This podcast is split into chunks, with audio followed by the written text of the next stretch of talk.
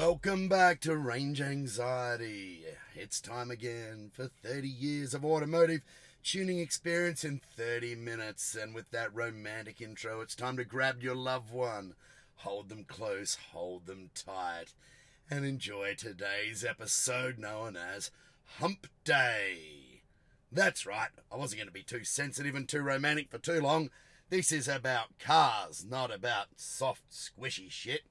So, let's have a bit of a chat about Hump Day. It's something that frustrates me and has frustrated me over many, many years. And it's not just the day, it's the people involved. That's right, another cranky tirade from Martin. And I'm sitting up in the beautiful Adelaide Hills at the moment inside the Tesla Model 3 Performance. Thank you, Elon. It's nice and cool in here on a 37 degree or 100, well, I suppose it's pretty close to 100F for my American listeners. And I'm sitting in the Ashton Apple Farm cold store, just enjoying all of the noisy, slow shitboxes trying to drive past fast. Okay, so Hump Day, what is it? Cast your mind back. It's not Wednesday. No, Hump Days was, well, at one stage before I got older and more sensible, was almost my every bloody day, and it did my head in. Cast your mind back to an earlier epicast where I spoke of the Dino Wog. No, that's not me being racist in any way. This is what this guy called himself. And he sold, well, quite logically, actually, Dino Wog sold Wog tunes, he used to call them, for turbo Falcons, and without knowing it, he was the king of the Hump Day. What is it? Well, what he used to do when he sold these tunes is just command as much wastegate duty in the turbo Falcon engine as he could early on, and then because he, well, I'm not going to go into specifics, but anyway, what would occur is that you would end up with a boost curve that spiked hard, down low, 3,500 revs, and then fell off to nothing by about 5,500. So your beautiful Falcon XR6 turbo barra the world engine actually behaved a little bit and had a torque curve a little bit like a diesel. Simply didn't rev or didn't make any power at RPM, did everything down low. And that was what a Wog tune did, and that's why, and wasn't just Dino Wog. I just remember that name because, you know, how cool. What are you doing today, mate? Oh, I'm going out to buy a Wog tune, bro. Yeah, whatever. Plenty of people do this, and plenty of people still tune like this to this day. I was involved a little bit early on in my career in tuning some rally cars, some proper dirt rally cars for people, and, you know, they all had that horrible I don't even remember what size it is now. I don't really care. It was a 34 or a 36 mil inlet restrictor in front of the turbocharger, and yeah, it would make these cars respond like they had a Wog tune in them, because the choking down of the compressor inlet would cause this massive spike in boost, and again the engine couldn't carry the airflow through to the higher RPM. All of which, you know, and I remember tuners and people back in the day, my car, you know, my Rexicor or my Evo's got, you know, 600 newton meters at 3,000 RPM. Isn't that awesome? Well, not really when it's got about 100 newton meters at 6,000. But, you know, that was the job of the restrictor. There was really no way of tuning those engines nicely to make the cars drive really well. So yeah, that was the nature of the beast, I suppose. With a car that doesn't have a whole shitload of restrictions hanging off it, you know, with a conventional road car where you're free to do what you want with inlets and exhausts and cam timing and everything else, there is no place for that diesel-style torque curve. And in fact, not only does it make the car much more pleasant to drive when you remove that, it also normally makes the car much, much faster. Unbeknownst to some, because, you know, I still have people come to me today with standard Falcon turbos and many other types of turbo car, and it's like, well, my mate had his tuned by XYZ. When he puts his foot down, man, it just lights up. Since you tuned mine, I put my foot down and it sort of goes. Well, yeah. What do you want to do? Go fast, or spin your wheels and look like a dickhead? Which one is it? If you want to come to me, be interested in going fast. If you want to light the tyres up, you know, go get yourself a Wog-style tune. However, having said that, if you come to me and say, I just want wheel spin, you know, we'll tune the car that way. But it comes at a cost. Not only does it make it ultimately slower, it's also, as I've covered before, a lot harder on the engine, stresses the conrods, makes more inlet temperature, yada, yada, yada. And when the R35 GTR was quite a new beast and the Americans were tuning them hard in the early days, I remember the big discussion was how many foot-pounds before my rods let go, or how much power, how many horsepowers, imperial units, American freedom units, as we like to call them, how many can you make before I break a conrod? Well, it's got nothing to do with how much power you make. That's about as stupid as a stage 1, 2, or 3 package. Stupid. There's no such thing. It's stuff people make up to make themselves sound better or help them sell you junk that you may or may not need. Sorry, that's just me adjusting my sweaty position in the seat. So, conrods, it's got nothing to do with really power rating. It's got a lot to do with RPM, and it's got a lot to do with torque loading. So there were some donkeys that would bring all the boost on, you know, on their full bolt-on packages, and these things would spray. These poor VR38s are such a magnificent engine, really, even in standard form. And you've heard me say that before. It's just everything else around them is pretty crap. But, you know, they would spray conrods out the side at like 600... you know, wheel horsepower on a drum style dyno, which is about 400 wheel horsepower here in Australia, or, you know, 500. Retarded dynos do read a lot lower generally than the hubs, not the hub style, the drum style inertial dynos that the Americans are in love with. Now it's neither here nor there. It just makes it hard to compare numbers with numbers because they don't quite line up. So there was this pretty clever company. I still got a lot of respect for these guys because they're massive gym heads too, and they could probably dip me in ketchup and eat me as soon as look at me. But there was a company over there that I used to watch closely because they were a little bit after my own heart, called Switzer Performance. I think they're in Ohio.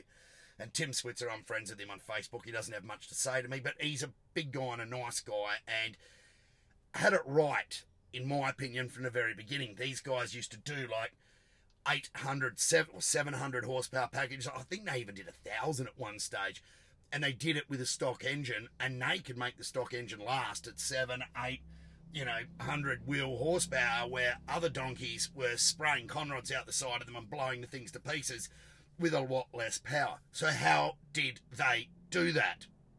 Well, their main reasoning was controlling rod load and controlling the torque of the engine versus RPM. Petrol engines, gasoline engines, do not like having as much boost smashed into them as possible at, you know, the lowest RPM. They do not like it. That's how you make rod load. It's how you blow things to pieces. So what Switzer would do is they would tune the engines, and they would have this real cool looking dyno curve. You know, it wasn't quite a 45-degree angle, but that's what it was like. They tuned the engine so that it made power at RPM. It made good power down low still, but it didn't have this stupid hump in the torque curve. And they got the results, and I'm sure there are many others doing this as well, but these were only the ones that I was aware of. And so the Switzer team, I watched them, and they made these things last, and they got some really, really good results by using their brains and treating the engine with respect. It's not a competition to see who can spin their wheels the hardest, unless it's a burnout competition. No, it's a competition to see who can tune the engine the best and give you the best result.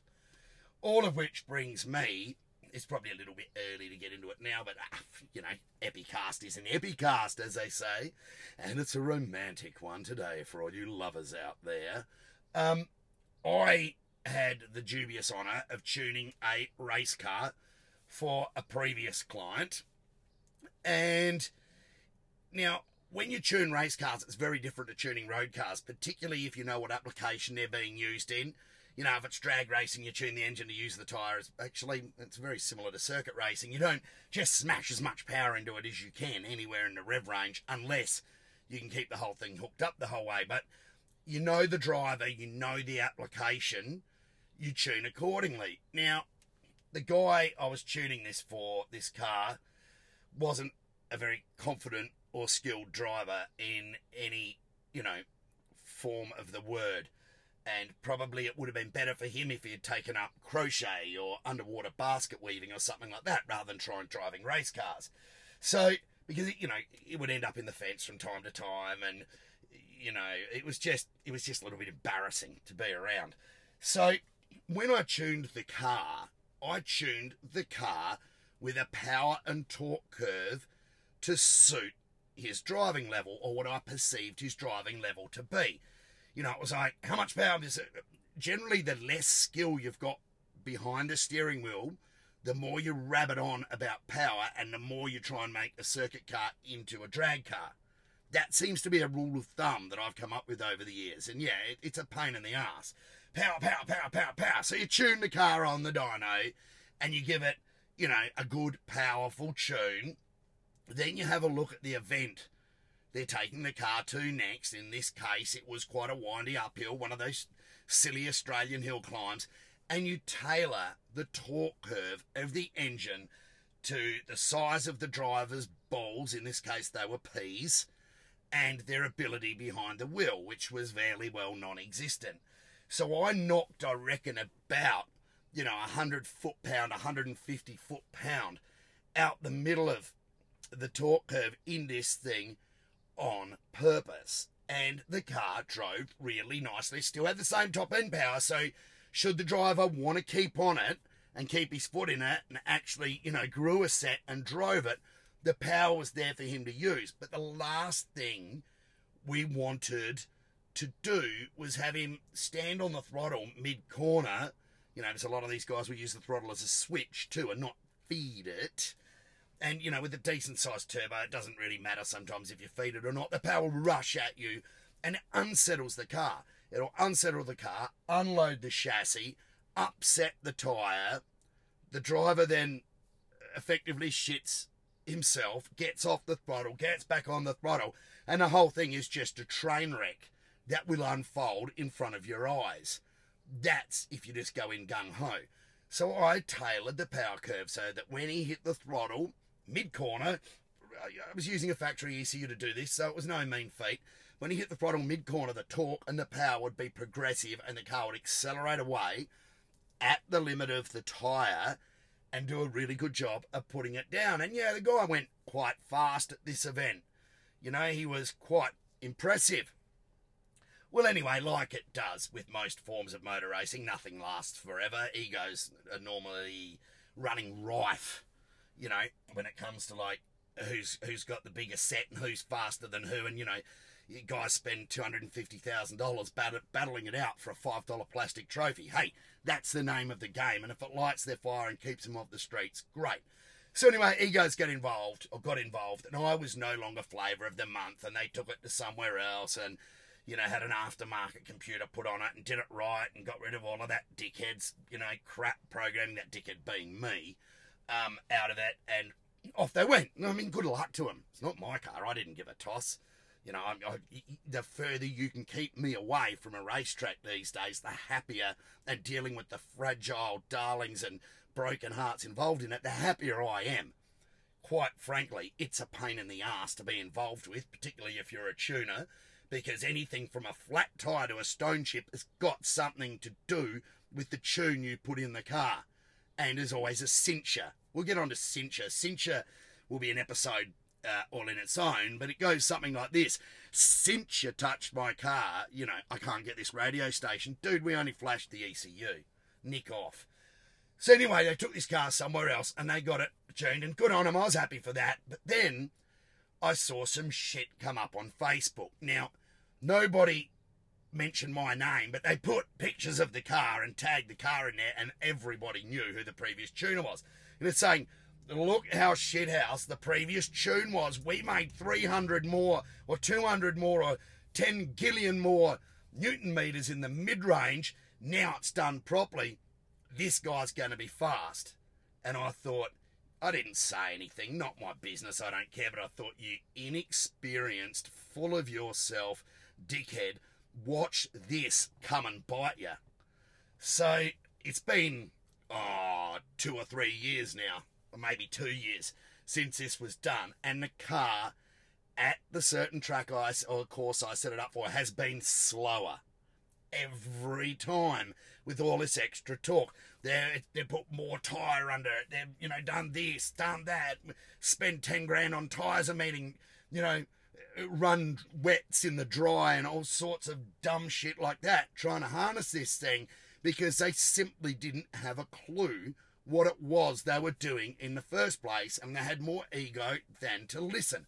Like I said, common story, not just reserved for these guys, and that's why I don't get involved. Now, should I be the smart-arsey type that I can be from time to time, I'd be saying, I'd be joining that little Facebook post and going, geez, you've done well.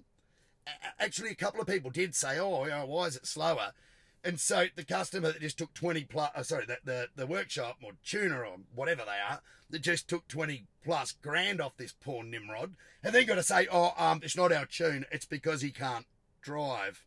And that just, I just watch his crap unfold and I just piss myself laughing, because when you go and you set up a race car, if you're the driver, not so much the tuner, we've just covered off what idiots we are, but if you're the driver, you've got 2 ears and 1 mouth. Use them accordingly and sparingly. Listen to why your car has been tuned this way.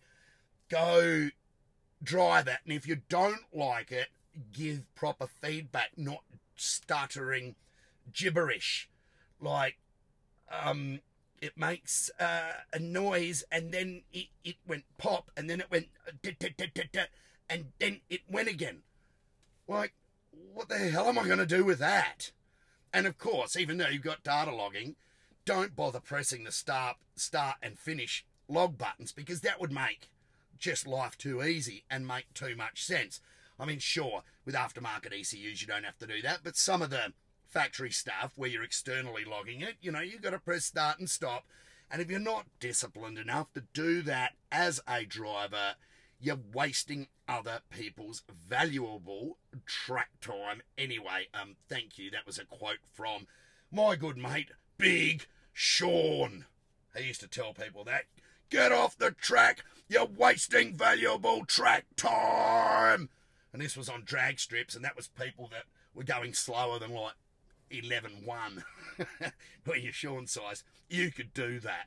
Just don't try it when you're my size. So, you know, the answer is balance and keeping a flat torque curve. I know there's some smart guys in the background, and you know it can't be an epicast of range anxiety without me mentioning the T word. People are saying, I've seen the dyno sheet you put up from your Teslas. The torque goes instantly vertical and then straight across like a ruler. How the hell do you drive that?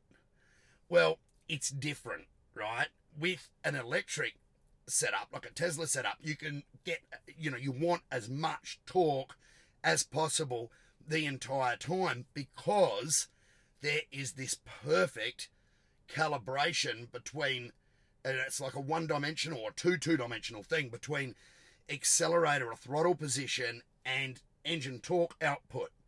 Whereas with a gasoline car, there's this four-dimensional setup, I call it, where there's, you know, your gasoline or throttle pedal position, then there's the delay time for the engine to actually start reciprocating faster, because there's got to be more fuel and air and sparks and things going into it.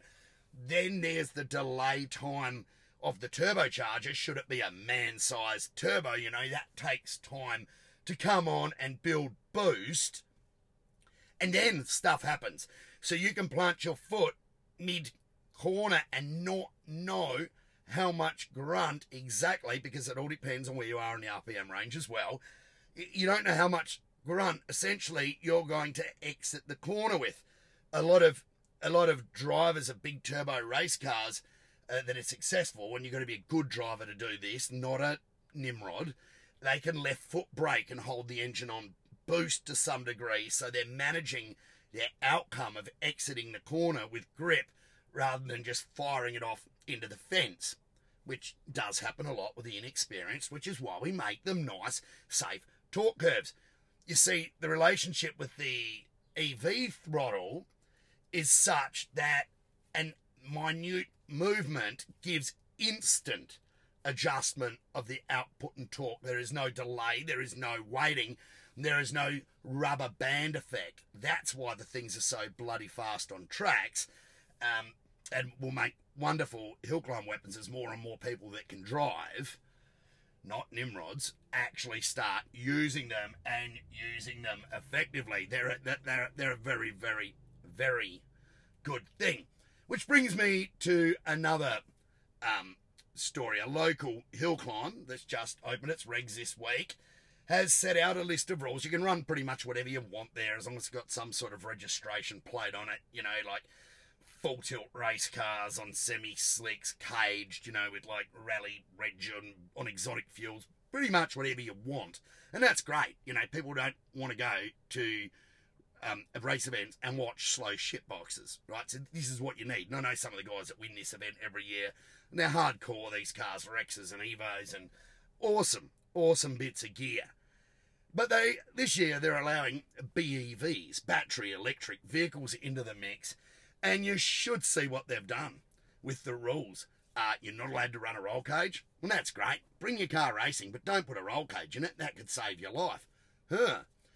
Not allowed to run road legal semi-slick race tyres. Must be a manufacturer-delivered tyre or some such dross. Are these guys for real? Grippy tyres make it safer. Roll cages make it safer.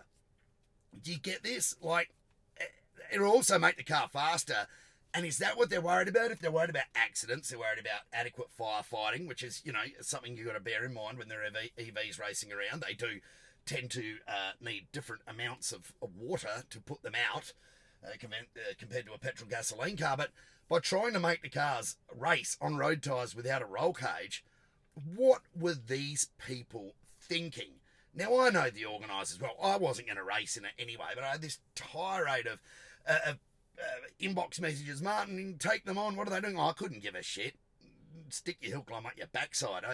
I'm not interested. I might go along for a look if I'm bored. And it is located in the best wine district in South Australia, or one of them. So, hey, that makes a bit of sense. You might see me there yet. But, yeah, silly. Someone wants to explain it to me at DTECH, D-T-E-C-H, at senet.com.au. If one of the organisers wants to explain it to me and I've made a total ass out of myself by getting it all wrong, then I'm happy to retract what I just said here. And if you want to get on the show and talk to me about it, drop me a line too. In fact, I know the organiser. He has my number. There is no excuse not to ring. Now, this week's the week. Julian and Nick have both chickened out of going head-to-head. You know, one's got a birthday, the other one's got to go yachting, the other one's got to go hang out with his rusty old Porsche, mates, and get there, talk about what, you know, when they work on their cars, how many tetanus shots they needed. Essentially what they've done is they've managed to avoid going head-to-head, because I reckon they both know they're telling fibs. So I'm going to can those two. Very, very disappointing for me, and very disappointing for you, the listeners. You know, they're both pretty weak, and I'm going to do some research, and I'm going to come up with their histories, and I'm going to smash them on the show.